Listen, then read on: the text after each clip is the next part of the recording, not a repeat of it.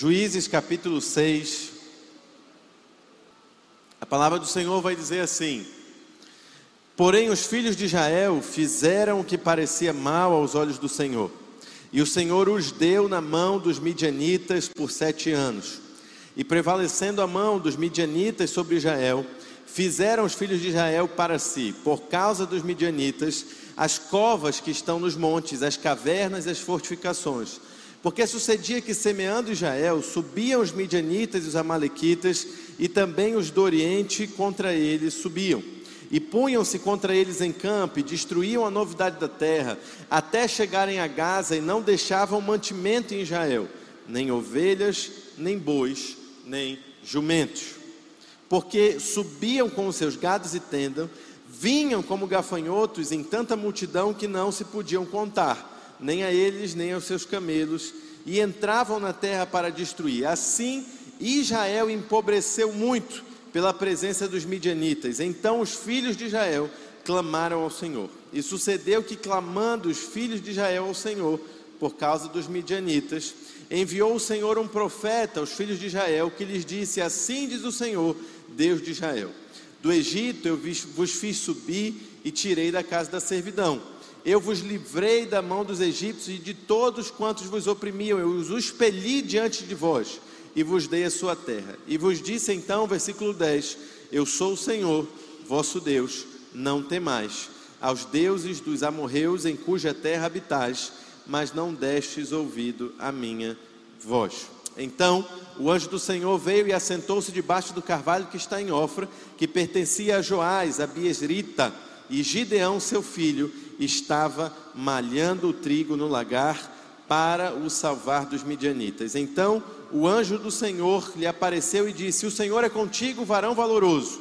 Mas Gideão respondeu: Ai, Senhor meu, se o Senhor é comigo, de que é feito todas as suas maravilhas, por que tudo isso nos sobreveio? O que foi feito com que nos contaram os nossos pais, dizendo: Não nos fez o Senhor subir do Egito, porém agora o Senhor nos desamparou e nos deu a mão na mão dos midianitas. Feche seus olhos. Pai, fala conosco. Nesse dia dos pais, o que mais queremos ouvir é de ti. O Senhor é um bom pai, o Senhor tem a palavra certa para nós que somos teus filhinhos. Fala ao nosso coração, nos orienta, nos instrui e muda a nossa história. E mudando a nossa história, muda também a nossa família, muda o nosso redor, muda a nossa cidade muda a história da nossa nação através da tua palavra, que não haja nenhum impedimento, que a gente possa te ouvir claramente, ouvir a tua voz. Essa é a nossa oração em nome de Jesus. Amém. Irmãos, o texto aqui que a gente leu, ele fala de um cenário caótico. O povo de Israel estava cativo sete anos por um povo inimigo, os midianitas. E a palavra de Deus diz que isso era tão grave que os midianitas vinham num exército que parecia um enxame de gafanhotos, parecia uma nuvem de gafanhotos, e destruíam tudo que eles plantavam. É como se você trabalhasse 30 dias como você trabalha, no dia do seu salário você fosse roubado, no dia que você recebe a sua aposentadoria você fosse assaltado, ou no dia que chega o talão de luz, você é levado, né? E aí, esse era o cenário de sofrimento, sete anos assim, irmãos, sete anos sofrendo, sete anos em que se plantava e na hora de colher vinham os inimigos e levavam, sete anos em que cuidavam-se do gado e na hora de que o gado estava gordo, na hora de matar o gado, ter sua, seu alimento, vinham os inimigos e levavam o gado. Sete anos de profunda pobreza, como diz a palavra do Senhor sete anos de miséria, sete anos de tristeza. A palavra do Senhor diz algo aqui que é muito sintomático. Ela diz que por causa dessa miséria, por causa dessa pobreza, por causa dessa perseguição, os filhos de Israel começaram a cavar nos montes covas para se esconder e começaram a habitar em cavernas. Então era um povo que já estava vivendo um processo coletivo de depressão, um processo coletivo de tristeza, um processo, um trauma social, talvez muito parecido com o que a gente viva hoje no Brasil, né? um trauma social, um trauma coletivo, dificuldades coletivas, e a sociedade então começava a procurar cavernas, covas e fortalezas e se esconder, ah, de modo que a, a, a boa parte daquela população já não via mais a luz do dia e aqueles que saíam para trabalhar tinham que sair com o artifício de sair camuflado. E aí eu vou explicar então o que acontece aqui com Gideão. Gideão, com muito medo de ter a sua colheita tomada pelos inimigos, pega então o trigo e ao invés de debulhar o trigo ao ar livre, como era o normal, ele coloca o trigo dentro do lagar. Ele coloca o trigo dentro de um buraco, né? Quem assistia aqui novela e assistiu a novela, eu não vou lembrar o nome, se era é, Terra Nostra, que mostrava os italianos no processo de vinho aqui no Brasil, vão entender muito bem. Escava-se um grande buraco aqui, e aí você coloca a uva ali dentro e começa a pisar, e através de um processo de gravidade, a, aquele suco de uva vem descendo, e quanto mais sujo o pé, mais gostoso ficava assim, o suco da uva, né? Igual o nosso açaí, né? É igual o nosso dia a dia, tem que ter todo o elemento surpresa, tem que ter aquele elemento X, né? É, eu sou apaixonado por farinha, amo demais, assim, como farinha o tempo todo, mas eu dou uma dica para você do fundo do coração, né? Se possível, não visite uma casa de farinha, né?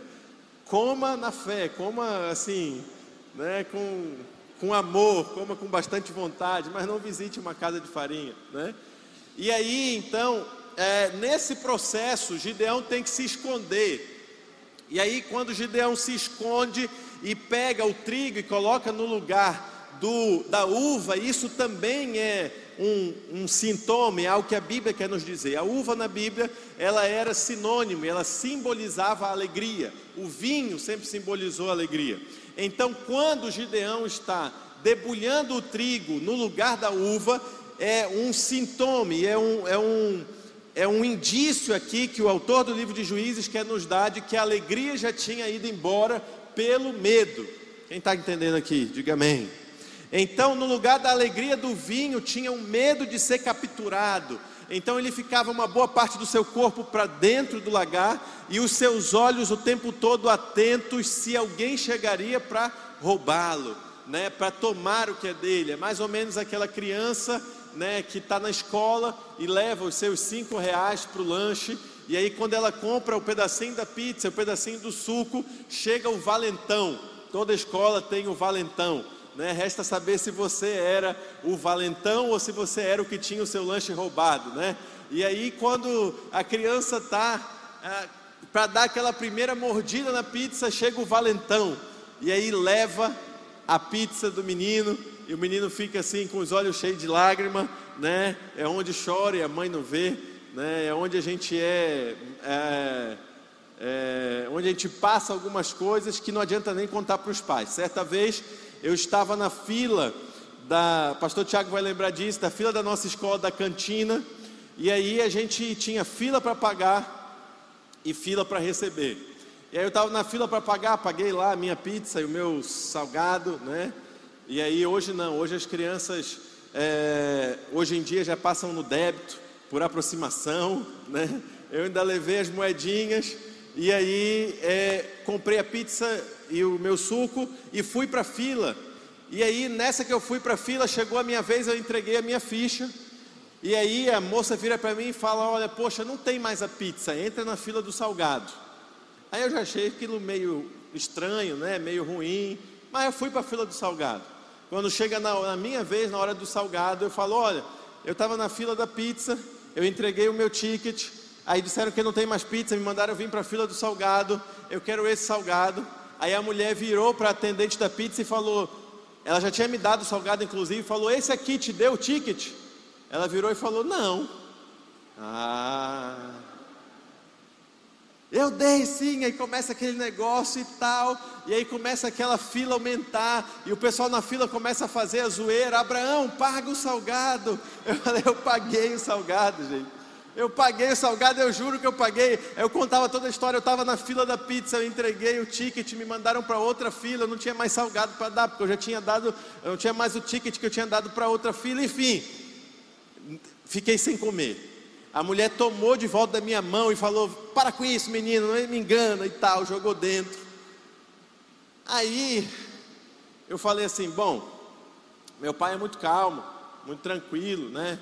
Eu vou ligar para a mãe, porque a mãe a mãe nessas horas, né? Aí liguei para a mãe, aí eu vi que não ia dar certo, porque ia ser muita confusão, né? Ia lá, ia brigar e tal. Eu falei, não, eu acho que a minha ideia primeira era melhor. Deixa eu ligar para meu pai, que é mais calmo, explicar o que aconteceu. E aí eu liguei e falei, pai, aconteceu isso, me disseram que eu roubei o salgado, que eu não paguei, que não sei o quê, todo mundo riu de mim na fila. O senhor tem como vir aqui resolver esse negócio? O quê? Eu vou aí, eu vou quebrar tudo. E não sei o quê. Aí eu falei, poxa, então era melhor eu ter ligado para. era melhor eu ter ligado para a avó, né? Que aí vó é sempre mais calma, mais tranquila. E aí, o valentão da parada eram os midianitas. O que tomava o salgado da mão da criança eram os midianitas. E Gideão está nesse momento, dentro do lagar, com medo, aflito, e aí aparece então o Senhor Deus. O Senhor Deus é o protetor daqueles que sofrem na mão dos valentões. Você pode dar um glória a Deus, né? Então, toda vez que a gente é importunado por algum valentão, fique tranquilo, né, que quem vai te defender é o Senhor Deus. Na verdade, aqui aparece o anjo do Senhor, que é a simbologia de Cristo no Antigo Testamento, então é o seu irmão mais velho. Quem pode dar um glória a Deus aí? Amém? E aí chega então o irmão mais velho, chega o anjo do Senhor e fala: Gideão, é, eu vou te usar para resolver essa situação, para libertar tudo isso. E aí começam algumas lições de como que a relação entre pais e filhos podem impactar uma nação. O quanto que a relação entre pais e filhos pode transformar uma cidade, pode libertar um povo. Porque Gideão, nos versículos que a gente pode ler, Gideão tinha uma percepção muito clara de quem era Deus, de quem era o Senhor, do que o Senhor tinha feito, pelos olhos do seu pai, por aquilo que o seu pai tinha lhe ensinado, por aquilo que o seu pai tinha dito a respeito do Senhor Deus. Por isso, em primeiro lugar, a relação entre pais e filhos, ela gera memórias espirituais de fé. No versículo 13, Gideão responde: Senhor, o que, que foi feito de todas as suas maravilhas que os nossos pais nos contaram? Então, em primeiro lugar, Gideão deixa claro que o seu pai contava para ele os milagres que Deus já tinha feito. Gideão sabia então que Deus tinha aberto o Mar Vermelho. Gideão sabia antes mesmo disso a história de José, de Jacó, de Isaac, de Abraão. Gideão tinha recebido do seu pai memórias espirituais de fé que ainda ele não tivesse vivido, ele tinha fé pelo que ele tinha ouvido do que o pai viveu. E eu posso dizer que isso é totalmente verdade, porque é, eu cresci com fé nas histórias que eu ouvi que o meu pai viveu com Deus. A minha infância, eu tenho certeza que a infância e a adolescência do Abraão Yohai, do Abraão Davi, ela é cheia de memórias espirituais de fé, de histórias que a gente ouviu do nosso pai e que ficou incutido na nossa mente. Em que momentos que a gente se pergunta o que, que eu vou fazer, para onde eu vou, é, qual é a saída, a gente lembra de memórias espirituais de fé. A gente lembra da história que o pai contou de quando estava apertado, de quando estava aperreado, de quando estava difícil, o milagre que o Senhor Deus operou. Então eu não posso falar como pai, mas posso falar como filho. O quanto é importante termos e escutarmos as histórias dos milagres. Milagre é algo para ser contado, milagre é algo assim como a gente conta história, senta antes de dormir e conta diversas histórias. Também é importante sentar os filhos para ouvir os milagres. E eu cresci ouvindo os milagres, eu cresci ouvindo as palavras proféticas, eu cresci ouvindo o que Deus tinha feito e compartilhado na vida do meu pai, né? E tudo isso inculcou em mim memórias espirituais de fé. E não apenas isso cria memórias espirituais de fé, mas em segundo lugar, isso cria marcos de referência com o hoje. Gideão vai continuar dizendo assim: Senhor, agora o Senhor nos desamparou.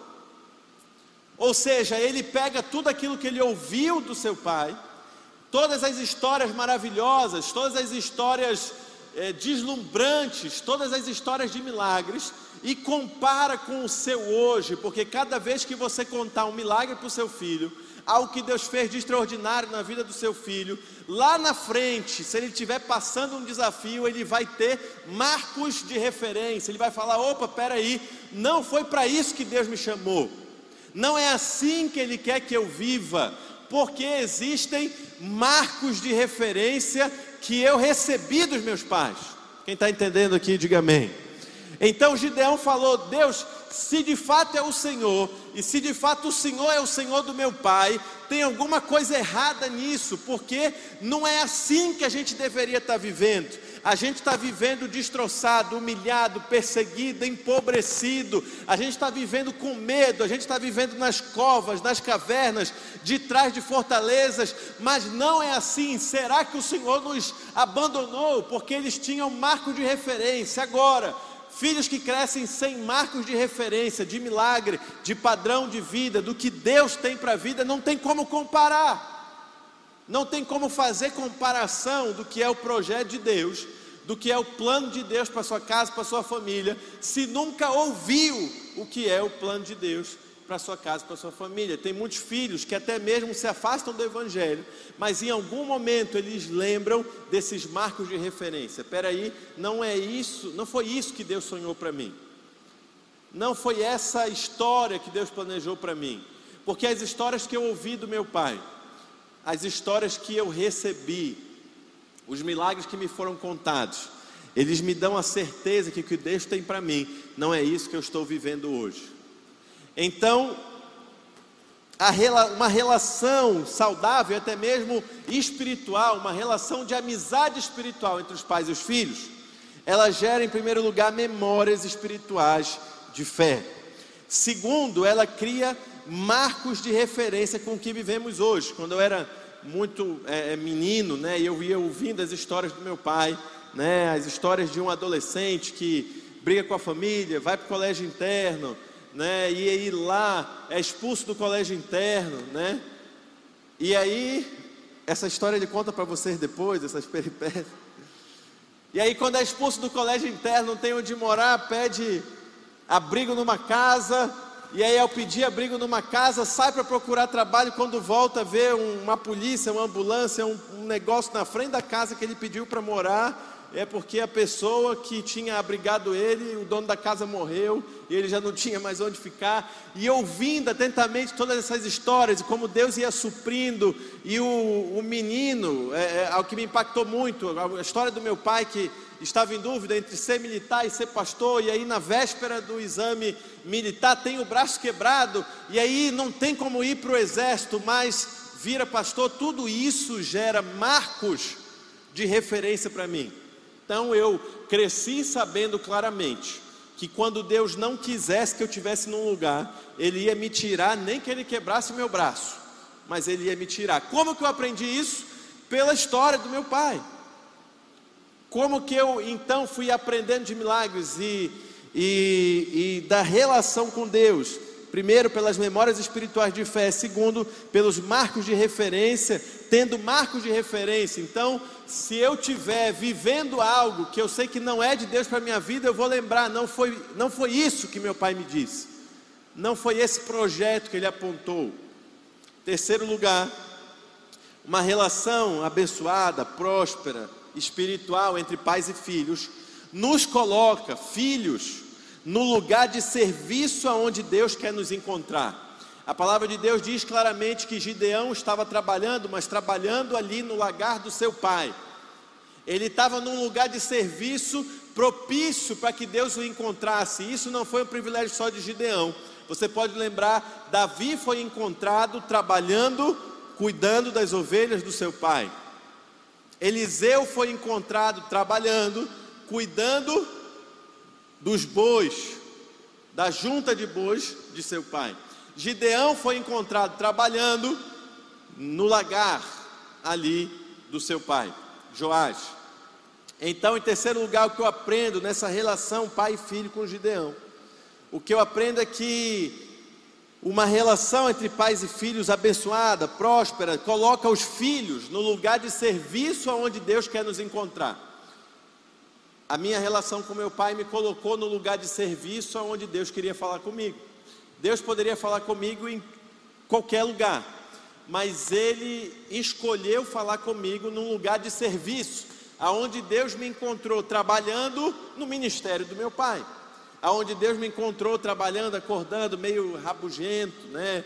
É, meio, meio resmungando, indo para a escola dominical junto com ele. Né? Eu já contei aqui algumas vezes. Onde foi que Deus me encontrou e revelou o meu chamado? Foi no serviço junto com meu pai. Eu lembro de alguns dias, alguns exemplos que eu posso citar, mas um deles, eu acordei e aí a gente tinha uma congregação da Rever nas Pedrinhas. E aí meu pai falou: Bora, filho. Não, perdão, na Rever Trem. Bora, meu filho, é hora da escola dominical. Eu falei: Não, pai, domingo. Olha, irmãos, tem um programa que eu gosto muito de assistir, é o Esporte Espetacular. Por quê? Porque era, era algo que eu não tinha, porque eu sempre estive na escola dominical, né? Aí depois que inventaram o Globoplay, que você pode assistir o esporte espetacular a qualquer momento, está resolvido. Porque o esporte espetacular era tão importante justamente porque eu nunca podia estar, porque eu tinha que estar na escola, na escola bíblica dominical. Né? E aí, vamos para lá. Chegamos lá na Reviver Trem. Era a porta de correr, de ferro, né? Abrimos aquela porta enorme, era um prédio grande. Arrumamos a cadeira, como meu pai faz até hoje. Arrumamos toda a cadeira, ligamos ligamos os ventiladores, ligamos o som, ligamos tudo e sentamos esperando o povo. O culto devia ser nove horas, ou talvez um pouco mais cedo. Dá da hora do culto, ninguém chega. Dá, passa cinco minutos, ninguém chega. Passa dez minutos, ninguém chega. Passa meia hora, ninguém chega. E aí eu começo a ficar animado. Falei, vamos voltar para casa. Oh, glória a Deus, que não vem ninguém para o culto. Já pensou? Senhor, misericórdia, né? Era uma criança, né? Devia ter aí uns 9, 10 anos. Glória a Deus que ninguém foi para o culto.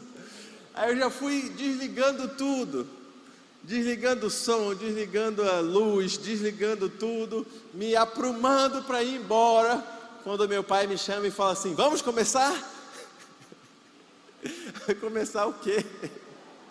Não, vamos começar o culto. Eu falei, pai, tem só nós dois.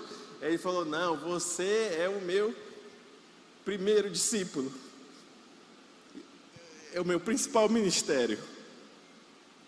E aí eu lembro a lição daquele dia, que eu nunca mais esqueci, porque meu pai me sentou, estava só eu e ele. Aí ele abriu a mão dele e falou assim: Olha, Efésios 4 fala dos cinco ministérios. Deus chamou uns para apóstolos, pastores, profetas, evangelistas e mestres. E foi a primeira vez que eu ouvi sobre ministério. E foi a primeira vez que eu então fui encontrado por Deus no lugar de serviço do meu pai. É difícil às vezes o filho querer servir o pai, na verdade a gente vive um movimento até oposto. Se o pai trabalha numa área, eu quero é trabalhar em outra. Se o pai é da medicina, eu quero é ser advogado. Se o pai é pastor, eu quero ser policial, eu quero ser qualquer outra coisa que não seja. Tudo bem, se essa for a sua vocação, se Deus te chamou para uma vocação diferente, mas eu quero te dizer uma coisa: não tenha medo de ser, talvez por um tempo, encontrado por Deus no lugar de serviço do seu pai. Quem está entendendo aqui, diga amém. Porque foi, inclusive, nesse lugar de serviço que Jesus teve contato com a profissão do pai. Jesus não era só filho de carpinteiro, Jesus era carpinteiro. Jesus também se deixou estar e passar pelo lugar de serviço do Pai, para ser encontrado pelo Pai, para ser encontrado por Deus.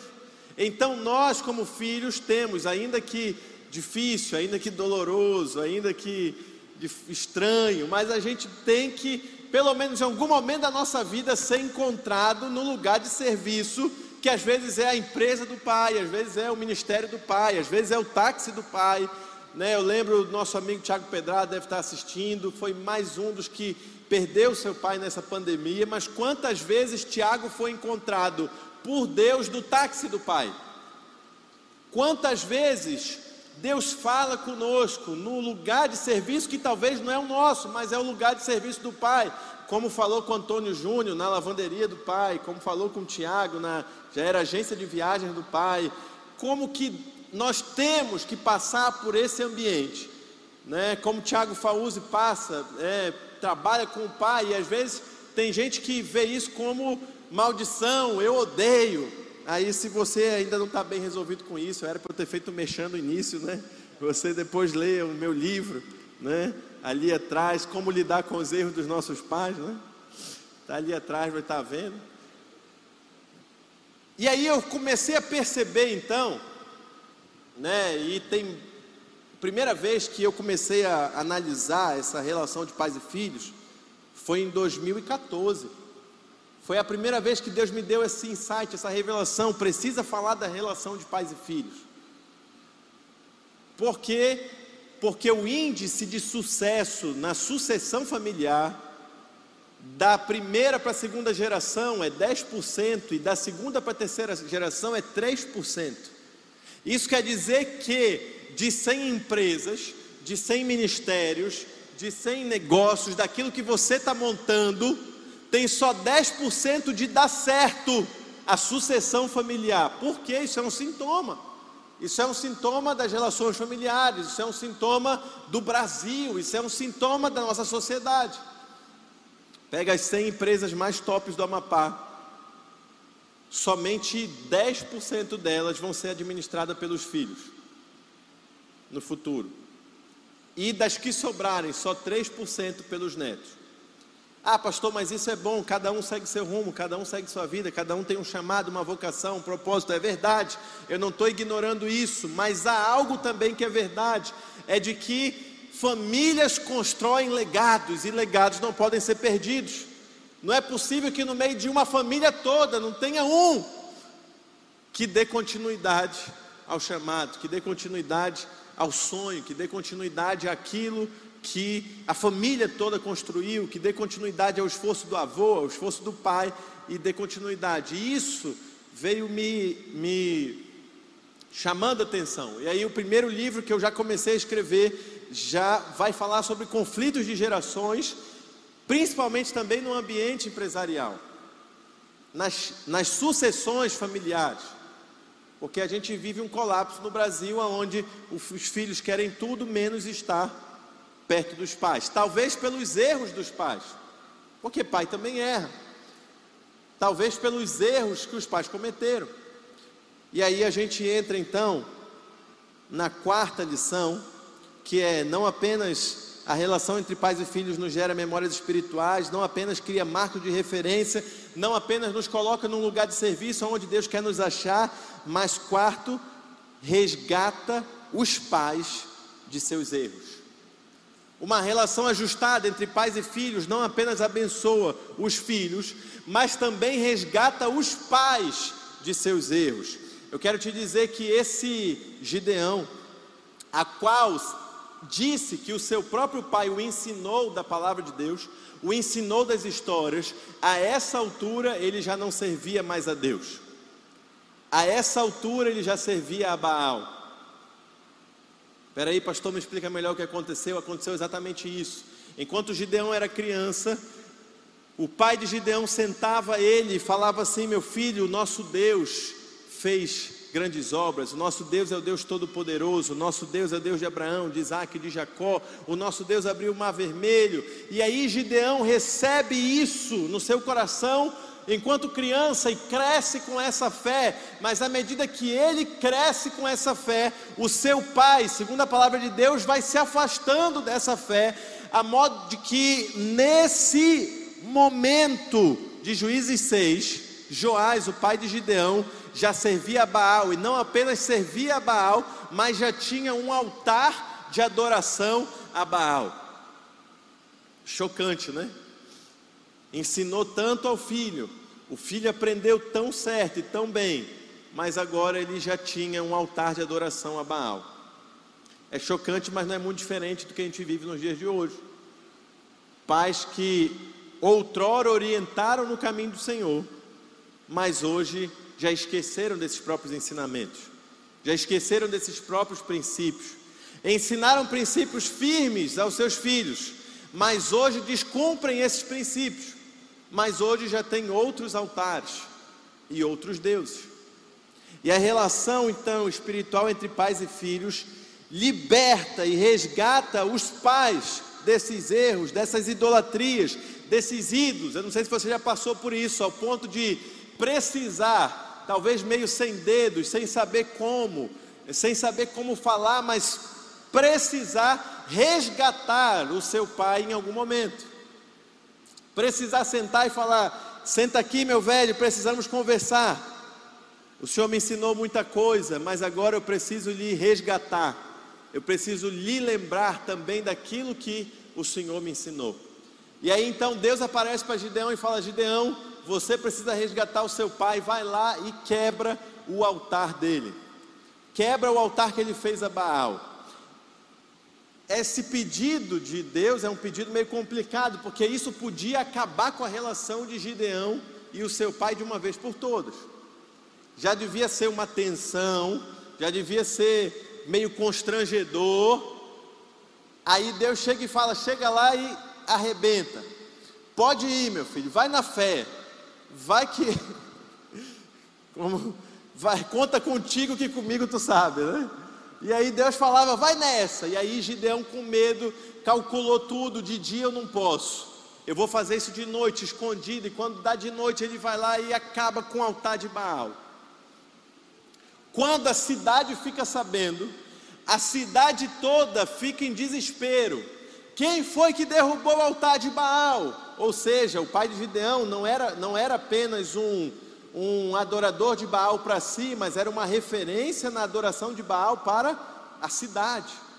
Quem foi que derrubou o altar de Baal? Quem foi que ousou fazer isso? E aí chegou-se rapidamente de que tinha sido Gideão. E aí eles vão bater então na porta lá de Joás de madrugada. E ele fala assim: Joás, é o seguinte, põe o teu filho aqui para fora que a gente vai matar ele, porque ele derrubou o altar de Baal a quem tu serves. Derrubou o teu altar de Baal. Você imagina, gente, isso é uma história que devia ser, essa história devia ser teledramaturgizada, devia ser cinematografizada. Existe essa palavra? Vocês entenderam? Essa história devia ser dramatizada, porque o pai que ensinou Gideão sobre Yahvé, o único Deus, agora já adorava Baal, e Gideão derruba o altar de Baal, e a cidade quer matar Gideão, porque Gideão derrubou agora o altar do Deus que ele próprio serve. Ele estava entre o Deus que ele servia, o seu filho e de pano de fundo, Yahvé, o Deus Todo-Poderoso, orquestrando um reencontro espiritual, orquestrando a redenção daquela família, orquestrando o resgate de Joás, orquestrando na vida de Gideão, para que ele fosse um agente de restauração da sua família, e no meio desse cenário todo, Joás não, não tem como entregar o seu filho para a morte. E aí ele precisa optar: entrego meu filho para a morte ou abro mão de Baal? Entrego o meu filho à morte ou volto a Yahvé? O esforço do filho, a entrega do filho, a ação de Gideão, fez o seu pai ter as escamas caídas dos olhos e voltar à adoração a Yahvé.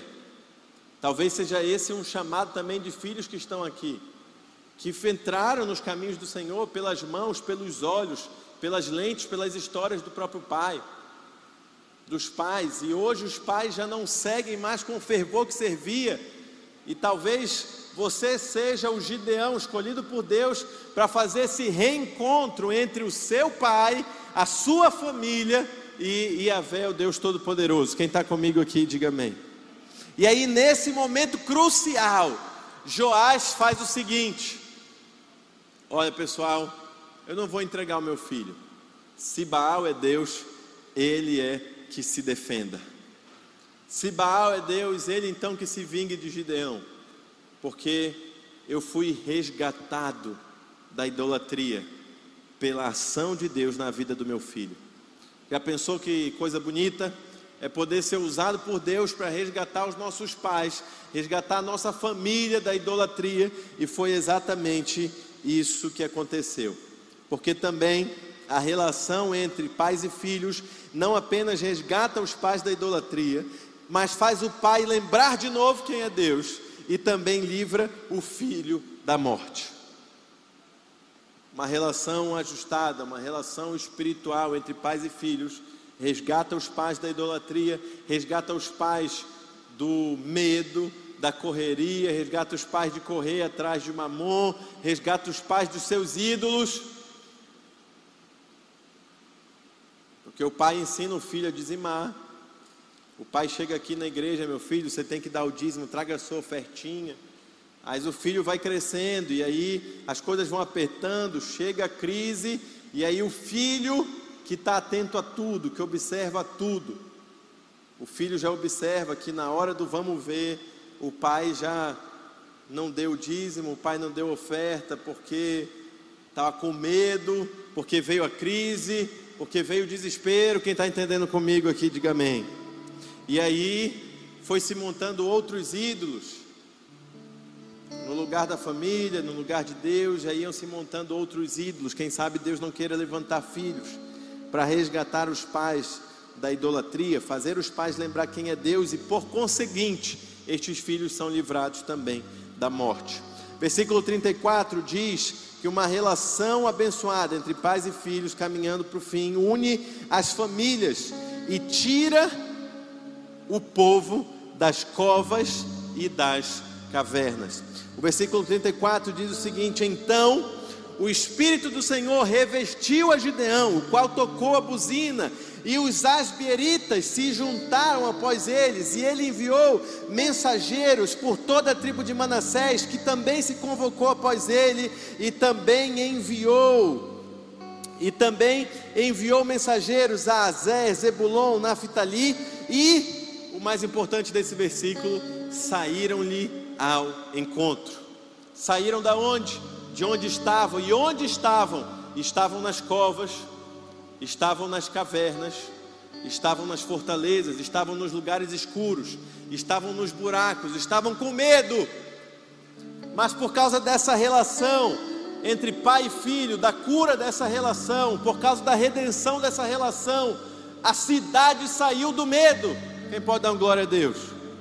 Por causa de uma relação entre pais e filhos ajustada, as pessoas saíram das covas, saíram das cavernas, saíram das fortalezas e se juntaram no campo para enfrentar os inimigos. Talvez seja isso que o Espírito Santo queira fazer na nossa geração.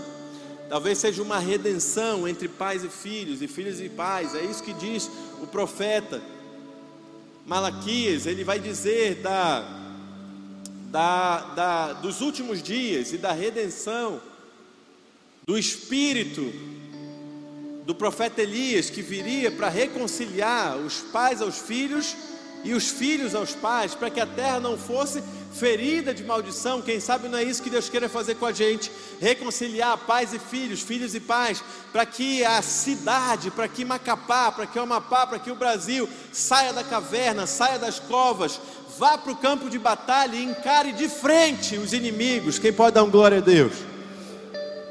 Em último lugar, a relação ajustada entre pais e filhos liberta um povo inteiro. Como é que termina essa história?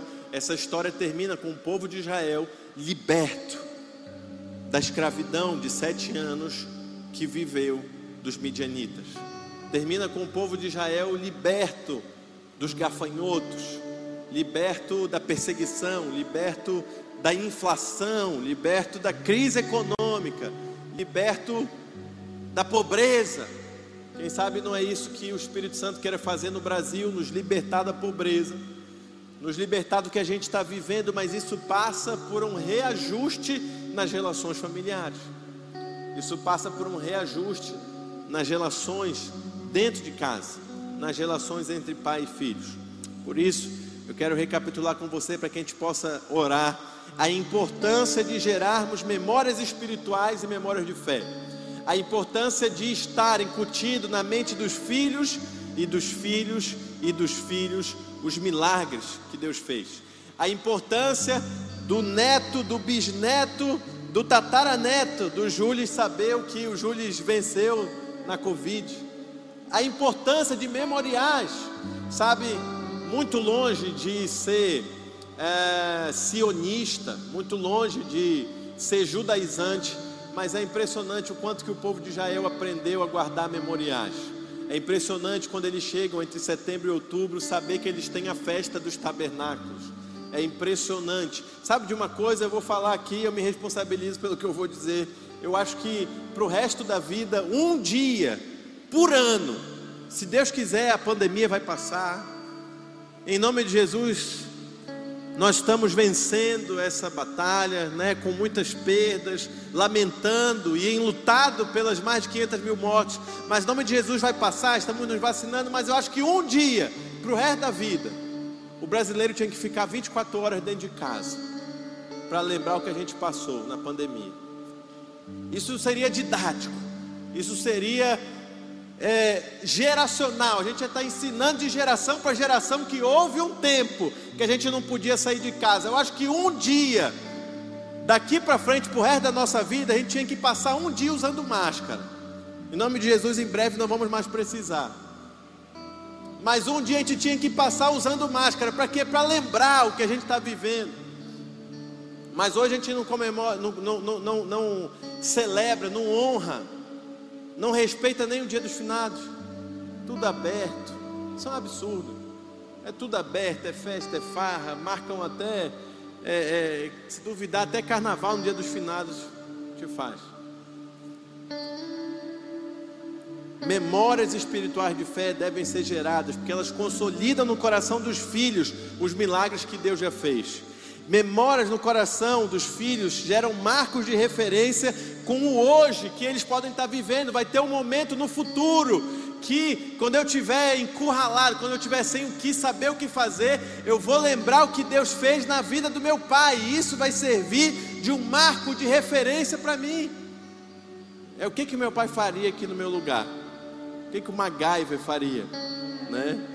Graças a Deus tem situações que nós passamos que a gente nunca mais vai precisar passar e eu não preciso nem lembrar. Mas o meu pai é o grande MacGyver. Eu lembro de um dia, né, já devo ter contado isso por aqui, que a gente é, assim, pindaíba daquelas, pindaíba grande, pindaíba assim, do jeito que você já imaginou, talvez tenha até passado. E aí o meu pai fez aquele miojão, aquele negócio bacana. Bom, miojo, irmão, a gente critica o miojo, né? E eu tá ali a Ariane, é, que é nossa nutricionista. Eu não vou incentivar ninguém a comer miojo aqui, mas eu vou falar do valor simbólico, cultural, histórico, memorial do miojo, porque nos, nos momentos mais difíceis da nossa vida, quem estava lá era o miojo. Nos momentos mais aperreados da nossa vida, quem estava lá era o miojo. Aí meu pai fez um miojo e tal. Aí molho de tomate não, tu pega o sachê do ketchup da pizza de três dias atrás. Aí joga e balança e tal. Aí o filho faz perguntas constrangedoras, que quando a gente vai crescendo a gente não pergunta mais. Mas eu era menino, falei, pai, tem um suco? oh meu Deus, já perguntar no meio da pindaíba se tem um suco, né?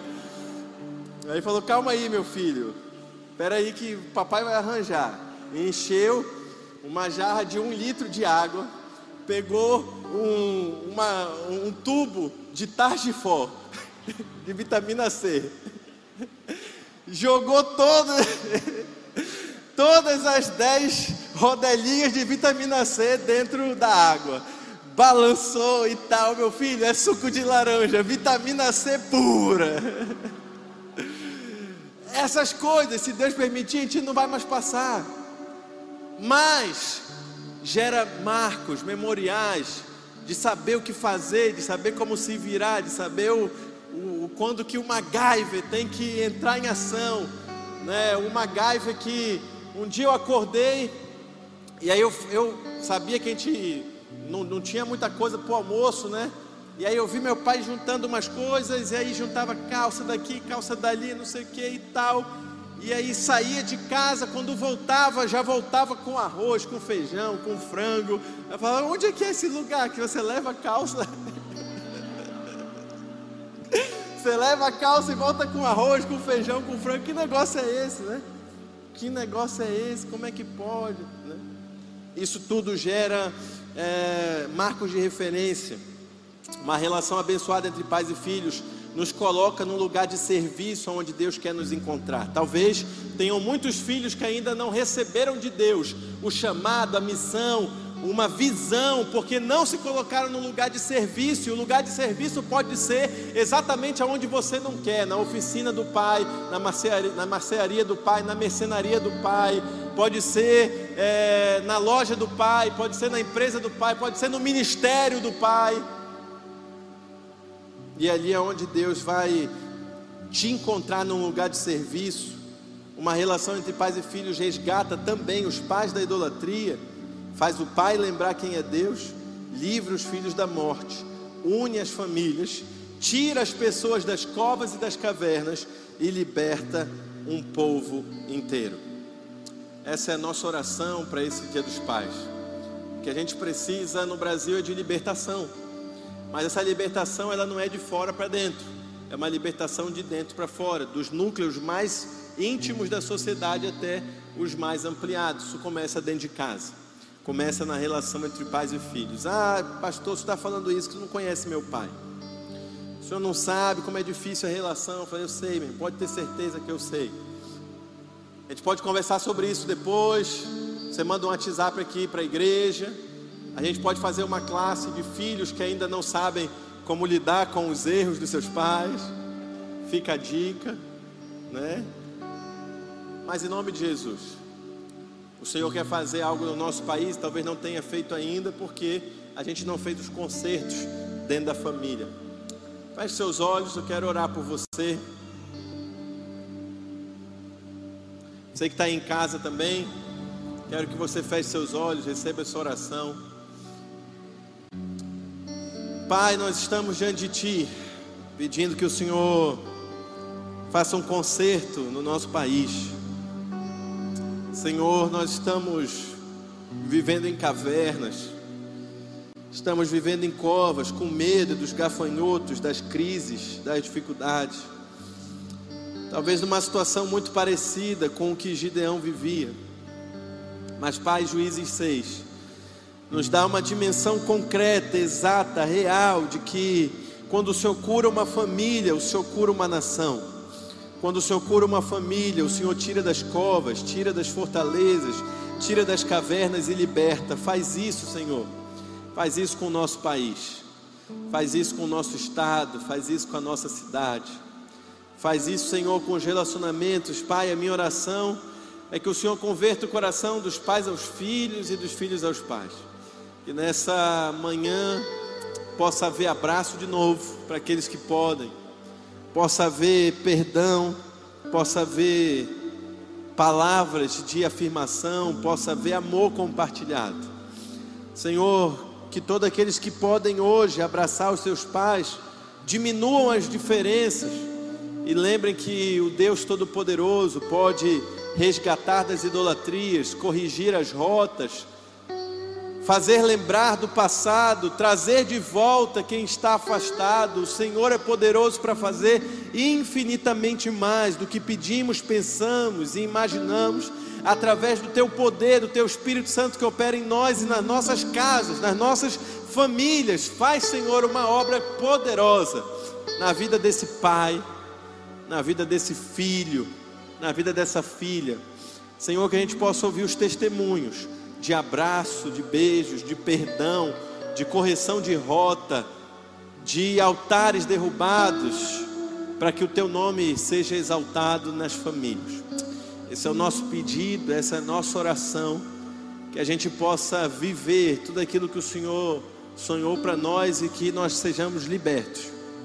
E que não apenas sejamos libertos, mas possamos ser usados para a libertação do nosso país, em nome de Jesus e para a glória de Jesus. Enquanto o Alexandre ministra, você pode deixar o Espírito Santo tocando no seu coração, porque nós vamos participar da mesa do Pai, da Santa Ceia, que também é um grande amor, um grande exemplo de amor do Pai para cada um de nós.